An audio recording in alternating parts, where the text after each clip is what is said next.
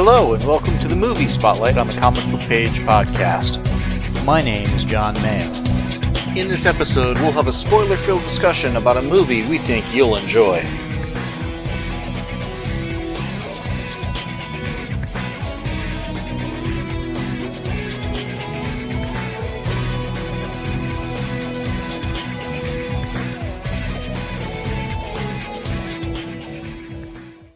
This episode, I'm joined by my sister, and we're going to have a spoiler filled discussion on the movie Thor Love and Thunder. It's a two hour movie.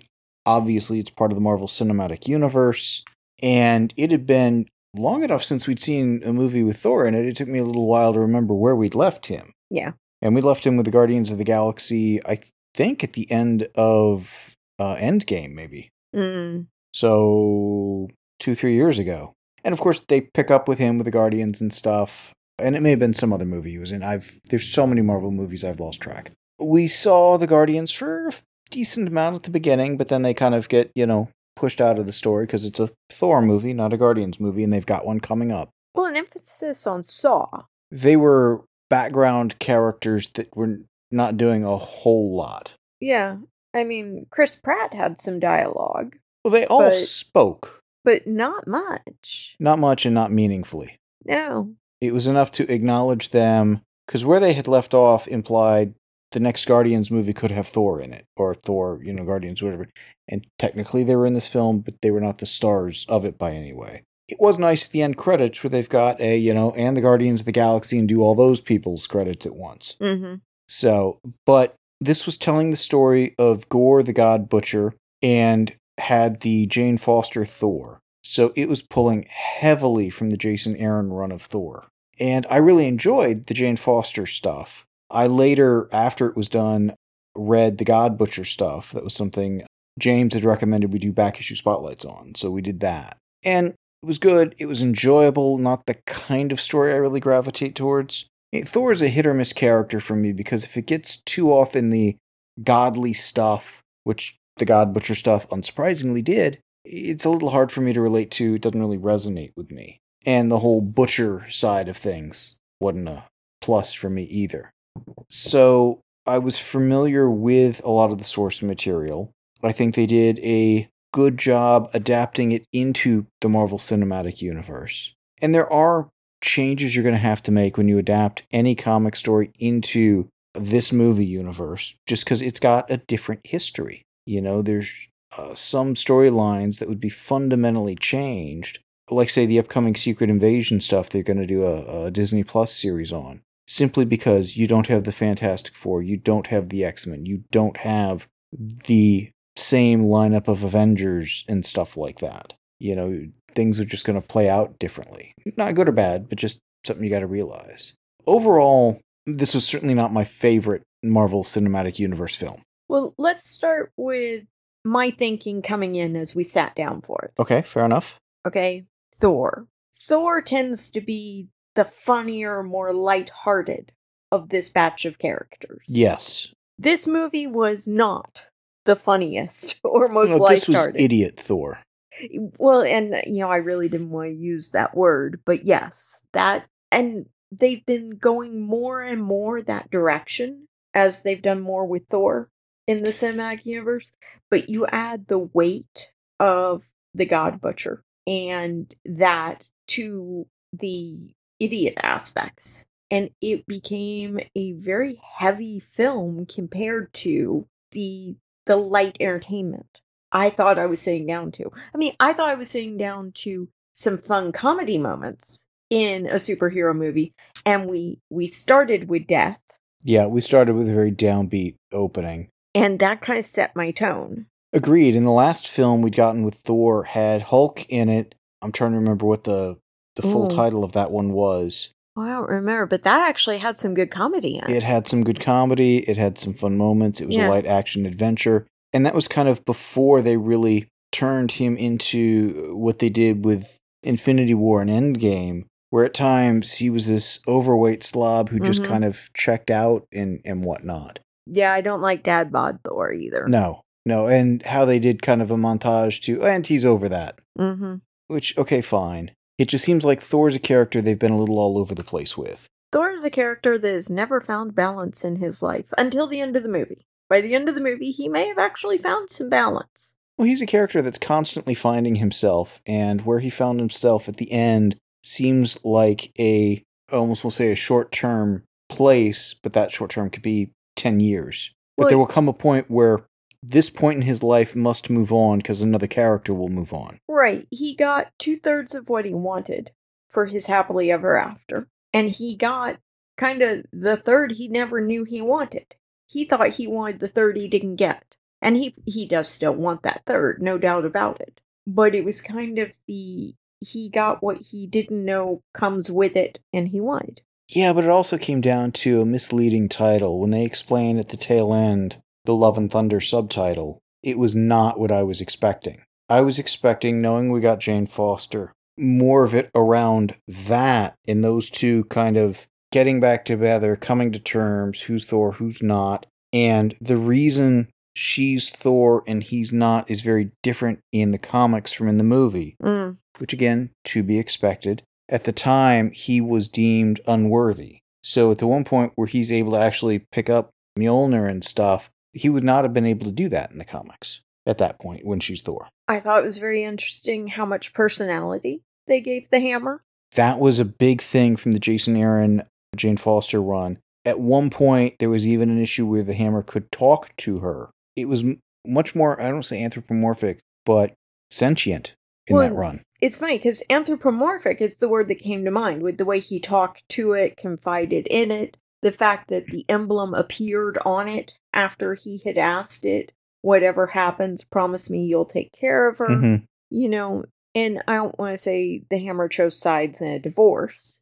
No, But- but the whole between Mjolnir and Stormbreaker, the ex weapon versus ex girlfriend aspect, Yes. There was uh, definitely some humor there and such, Yeah. but it was But it was a little weird at times too. It was a little weird at times, but I felt they didn't carry it through to the moment when he needed to change the direction Stormbreaker was facing at the very least and prevent Stormbreaker from what it's doing. Mm-hmm. And as he's fighting what has Stormbreaker locked in that position, he's not trying to talk Stormbreaker into working with him, basically. It felt like he kind of was, but not too effectively. Well, and Stormbreaker wasn't trying to fight the hold also Yes. and work with him.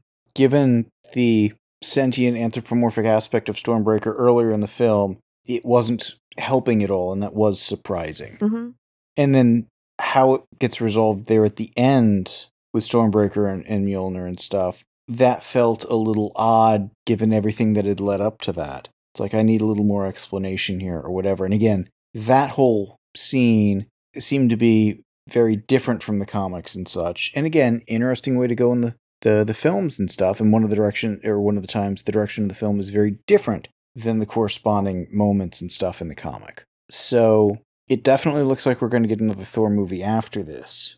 They did have a, a mid credit scene, uh, kind of here's where it's going to go, which interesting. It's another familiar Marvel character to bring into the mix, so that makes sense.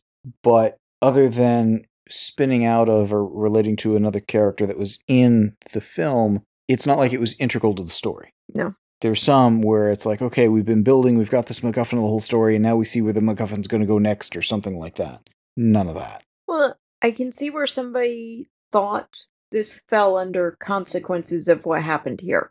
But to me, it's a not really. Yeah, there are other ways they could have introduced this character just as easily, never having done this film. Yeah. You know, you could have started with an equivalent of that end scene, but with a, a different justification. Go after Thor because. Yeah. You know, and that's where, again, it didn't feel like it was part and parcel of this story. Nor should it have been because it really didn't have anything to do with the whole God Butcher stuff. I will admit, when they're, well, let's assemble a team to go after the God Butcher and stuff, they did that in the film. Most of them said no or whatever, but I would have done it here a little differently. Of you get there and it's it's decimated. There's nobody to go recruit. They've all gone for the hills or whatever. I also, and maybe I just missed it here. I would have liked to have seen Khonshu uh, from Moon Knight. Mm. Yeah, if they were there, I'd missed it. Yeah, I I would have hoped that would have stood out. Yeah. So I think there are a few other gods that could have been interesting. I mean, even if we had just gotten Athena and and a few of the others and did kind of a riff on the Eternals, which are what the gods were sort of theoretically based on, and here they're saying, no, no, Zeus and the others actually did exist. Yeah. So again, I think the the universe is a little schizophrenic there. I was astonished they used eternity in any way, shape, or form, and to do it in a way that was actually fairly accurate, or in the the spirit of at least the the comic portrayal. Uh, I was pleased with. Well, if I understood what they said, it was the first person that gets to eternity and unlocks it gets a wish grant, their That- first wish grant. That not so much from the comics, as far as I know. In the comics, though, eternity is the personification of like everything. Mm, So it's not that you actually see what we see for eternity, but that's the only way the mi- human mind can interpret it without like just mm. melting. Well, what got me was basically okay, if it's the first person to get there and ask for a wish and it's granted, then you you've got Stormbreaker who can make you leap over the guy and cut in line. I mean, I know we're the good guy. I know we're not supposed to cut in line, but uh, I think this is an exception to that. Yeah, yeah, it does. That whole bit seemed a little odd. And why go after eternity and, and do that? Whereas in the comics, the God Butcher was going around butchering gods. Well, the God Butcher here was apparently going to ask Eternity to butcher all gods at once for him. That's just lazy. It is. And why, if you're the God Butcher, do you bring your 30 hostage children with you to eternity? He didn't. He brought it to where the gateway to eternity was. He needed to do that to get Thor there so Thor could bring Storm. Actually, Thor bring Stormbreaker? Yeah, he brought Stormbreaker, and that's what he used to get. No, he'd already gotten Stormbreaker at that point. Mhm. He I don't know why he kept the kids. I think powering them up with the power of Thor temporarily That was funny. It was hilarious. And uh, again, uh, half those kids were members of the cast and crew, I think, which not too surprising, Hmm. but well used. Yeah, the the IMDb page is interesting with, you know, here's Christian Bale's kids, here's Natalie Portman's kids, Chris Hemsworth's kids were great. Yeah. Well, and I liked how one of the kids, the character was Heimdall's Yeah. kid. Yeah. And kind of, okay, he's coming into his own and stuff like that. And there was a little payoff of that later. So they did a, a good job, I thought, with those things. Yeah. It's been just long enough since I've read the God Butcher story for me to really know, okay, did they hit all the highlights? Where did they kind of make some significant changes and stuff like that? When I think from a directing point of view, one of the things that caught me off guard, but as the story unfolded, I'm like, oh, okay, they played fair. I think they did well with this. Was how kind of the sword and Gorr, I guess you would say, came together. In terms of Gorr is lifted off his feet and he cannot reach the sword. No, the sword went to him. Yes. And the sword literally infected him. But I think things would have felt different and played out differently if he had been down on the ground and it had been like so many fight scenes we've seen before where you see the hand flopping around. He gets the nearest weapon that happens to be there. Even or before even it'd been he- picked up, he had just gone and you told me this would kill you and let me use it and kill you. Yes, exactly. Well- exactly. Okay, so we've got this sword that can kill gods. It's a black sword. It corrupts the the user. Mm-hmm. Now, if you recall where the Eternals ended, Mm-hmm. and spoilers here for that, we've gotten introduced to Dane Whitman, who I know to be the Black Knight. He's got this sword that's the the black sword that can corrupt those who wield it, sort of a deal. It's like, hmm, is one of the themes at this era, point of the the cinematic universe corrupting swords or something? See, I thought you were going to go with if I'm a god, and I don't care how puny you think the human in front of you or the mortal in front of you is, and how little you think of them. Do you really want to tell them that that sword right there within reach is the only weapon known to exist that can kill me? Which obviously the previous wielder was not that good with, because eh, I guess it can kill but not wound, because that god looked untouched. Well, that god got him before he had a chance to get yeah, the god. yeah. But I mean, there's there's almost an aspect of if you're that god, aren't you supposed to be wise enough and clever enough to say, um, excuse me, could you hand me that? Because that's the thing that makes me twice as powerful. Yeah, there's a, a built in ego with gods, I think. Yeah, that's true. Not to be confused with Ego of the Living Planet, which I think they dealt with in the Guardians, but They did. still. We got some good guest stars in, in the movie Mhm. and stuff, you know, and a few that were recurring kind of cameos or whatnot for the actors playing, you know, Thor and, and Loki and such, which we'd, we'd seen in maybe Dark World. Maybe it was the second Thor movie versus the third or whatever. There's been enough of these again, I lose track. The one where Loki uh, took over. Where Loki took over. Yeah. Well, and also the one where uh, Hela showed up. Yeah. So the the problem I'm starting to have is these movies have been coming out over the span of what ten years on a almost every other or every third year sort of a basis, and now we're far enough in that it's it's easy to lose threads of the story. It is. Yeah. I remember after coming out of a uh, work outing at a previous company where we'd gone to see one of the Star Wars films, somebody commenting on just how, you know, they hadn't seen all the films because there were so many. And this was, I think, like before the third trilogy came out, even. So, yeah, there were seven or eight or whatever. But now with the Marvel Cinematic Universe, there's like 20, maybe close to 30, and that's not counting any of the TV shows. Yeah. Well, Hugh Jackman got away with the joke at one of the events in Washington, D.C., where, you know, he's emceeing, he's in front of the president, and it's Mr. President, you know, I wanted to get you a gift, but what do you get for the man that has everything? And he's like, the box set of my Marvel movies. Mm-hmm. Yeah, yeah. You may have it, but it's still a good gift because now it came from me or whatever. Yeah. Well, but there's also the, you know, it's a set that gets bigger and bigger and bigger. And I mean, he had quite a few jokes about every time you think you have them all, you don't.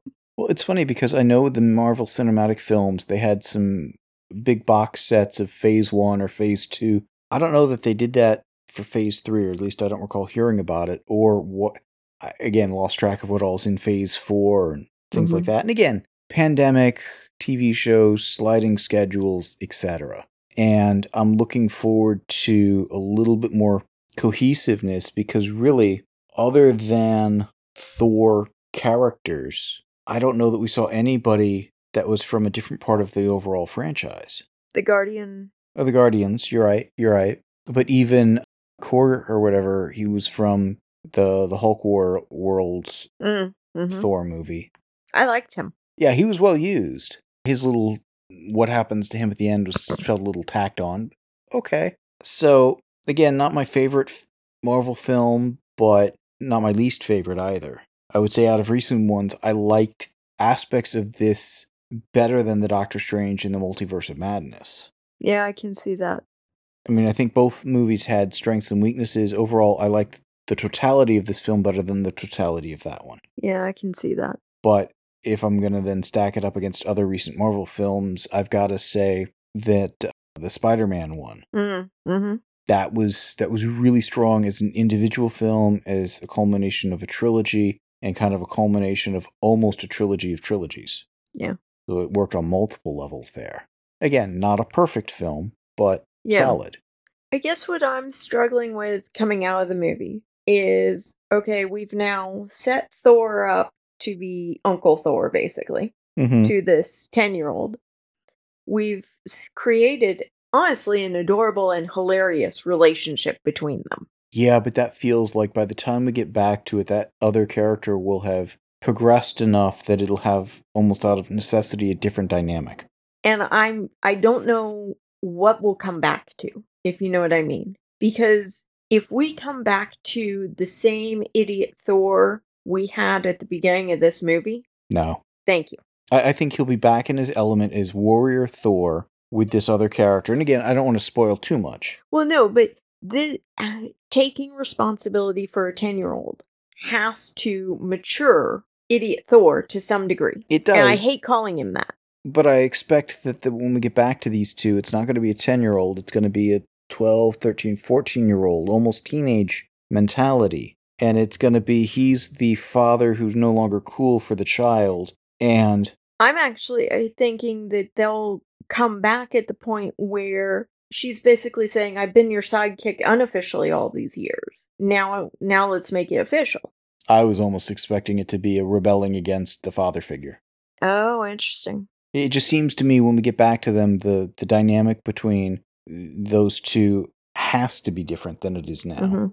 And there was an aspect of where we left off physically with those two reminding me almost of Thanos and his daughters. Mm. You know, training to be warriors, all this Yeah. kind of. It's like it Well, just seemed odd. No, to me, it was Thor doing with the kid the only thing Thor knows to do. Oh yeah, yeah. He's parenting the only way he knows how, which is poorly. You know, I mean, and maybe instead of referring to him as Idiot Thor, because I don't like the phrase, I should be calling him Surfer Thor.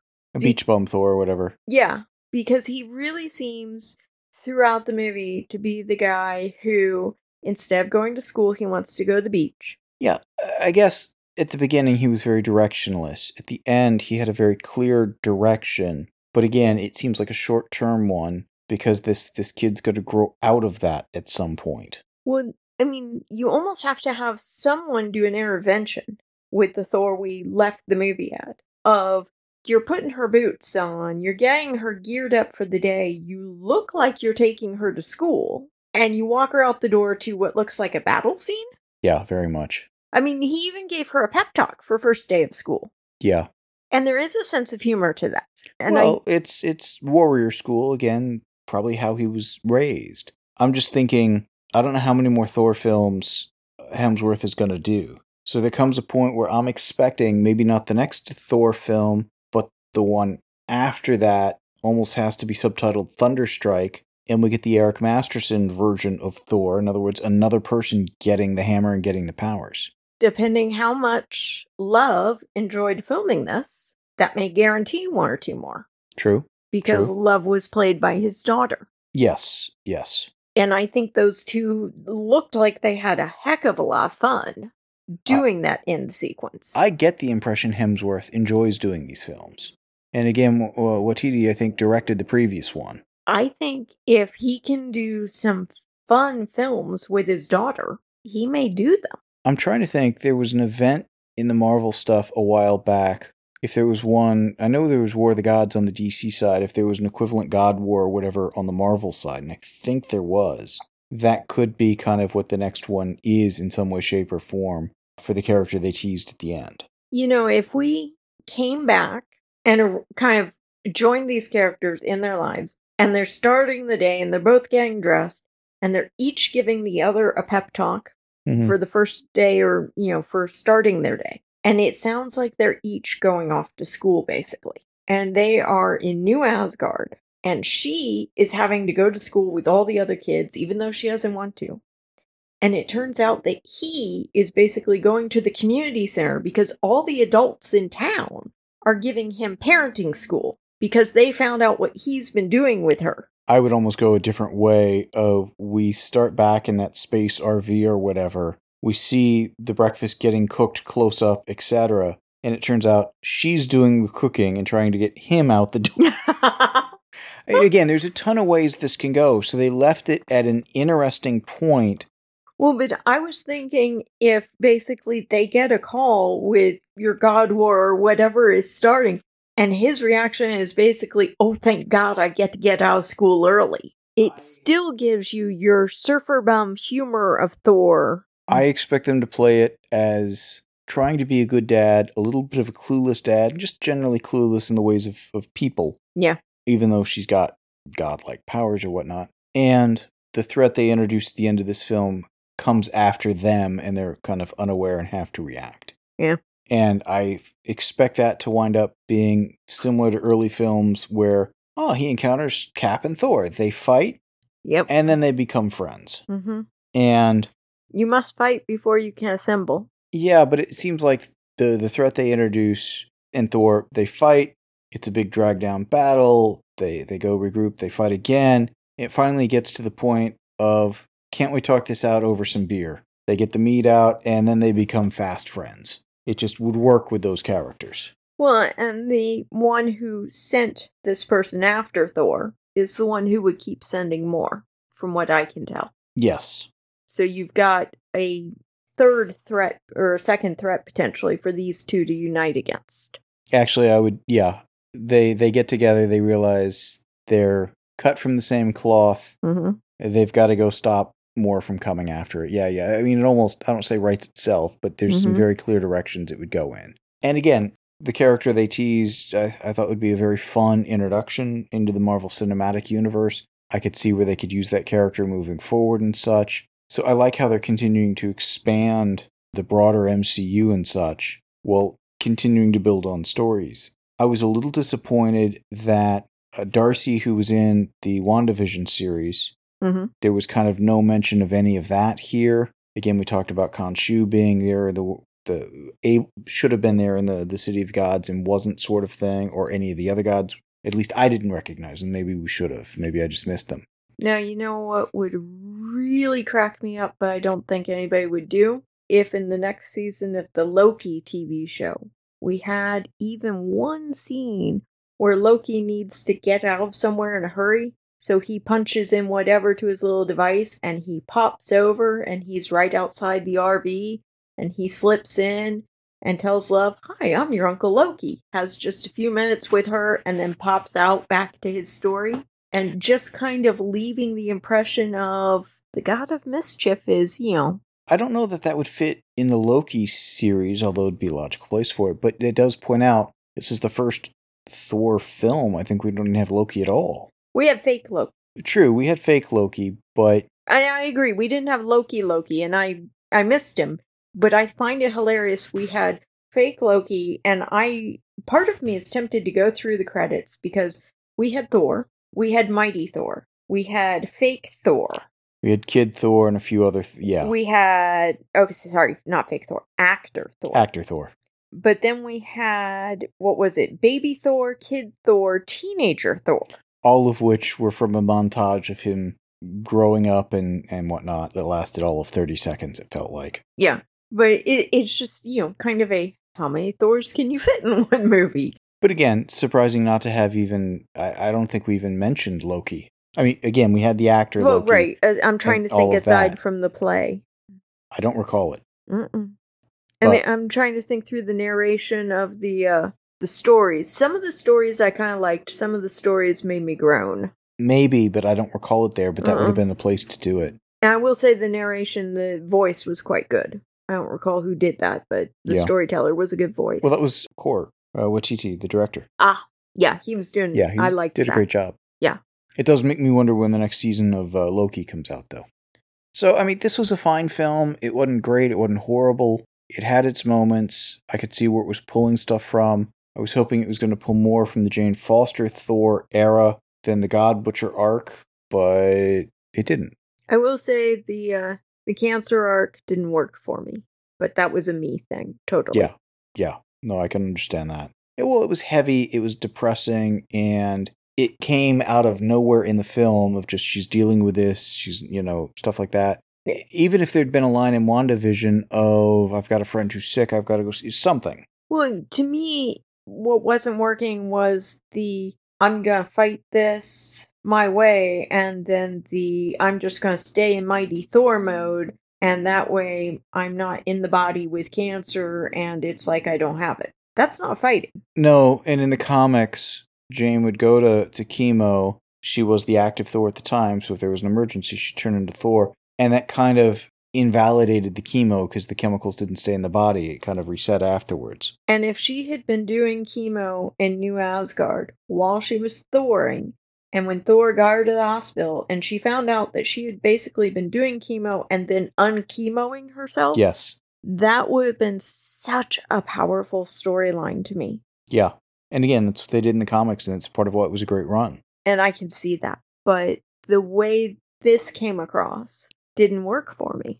Well, they had two hours in the movie, you know, minus end credits, all that kind of a stuff. And they had to introduce Gorr the God Butcher. They had to introduce some of these other gods. They had to progress the threat. They had to bring Jane back into the story. Oh, she's got cancer. There's only so much time you can devote to some of those things. Yeah. And that got kind of the short end of the script, and it was weak because of it. Mhm. And again, so many things, particularly at the start of the film, were downer kind of moments. Yeah.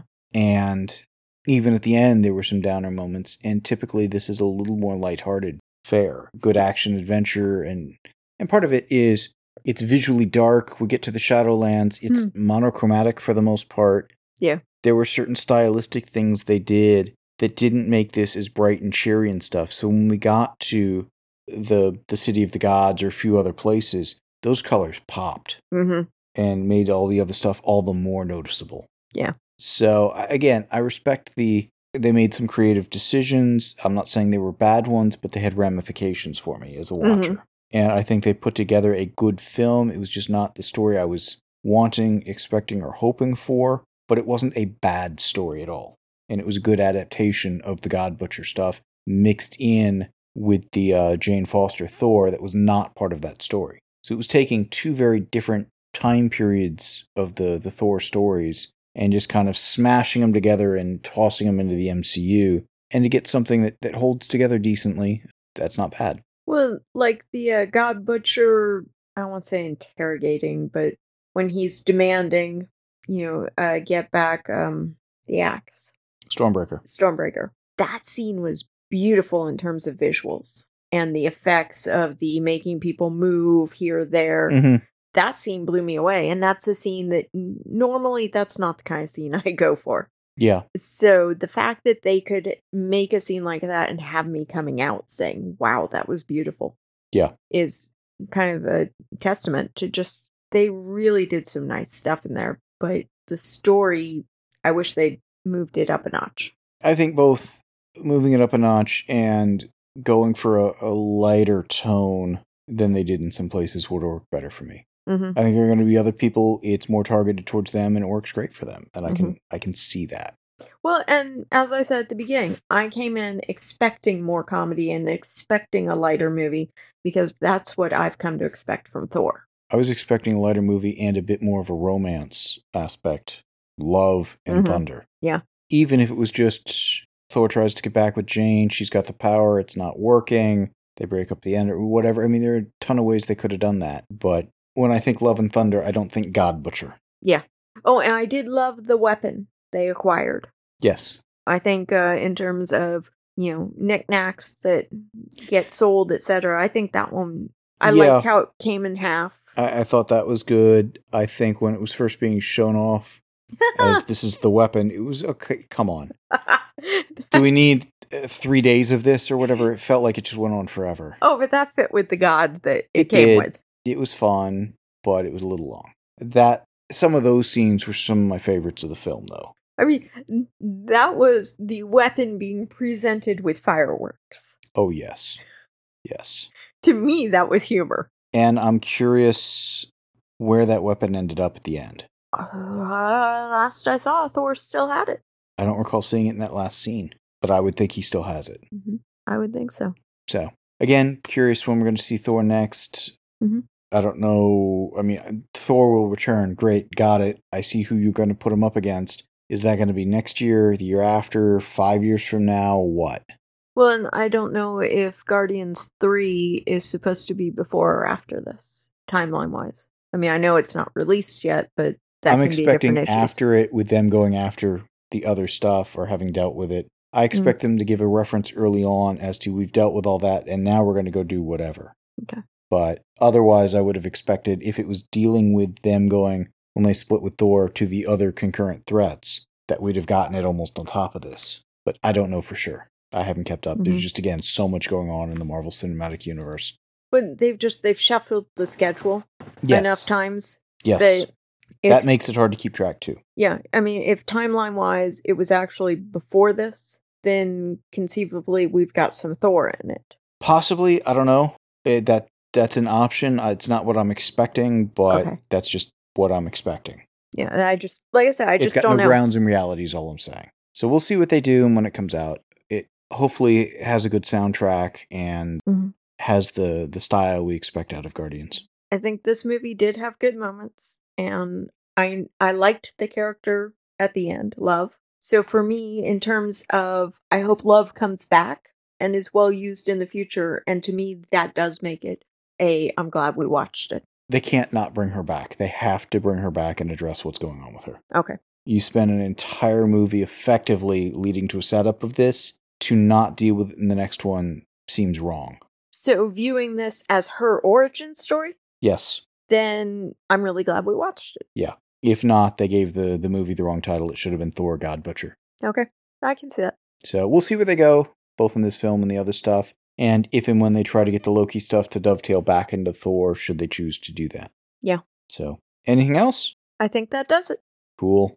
The show notes and forum for this podcast can be found at www.comicbookpage.com under the podcast and forum sections of the website. Please email us at theguys at comicbookpage.com and let us know what you think of what was discussed in this episode. Thanks for listening.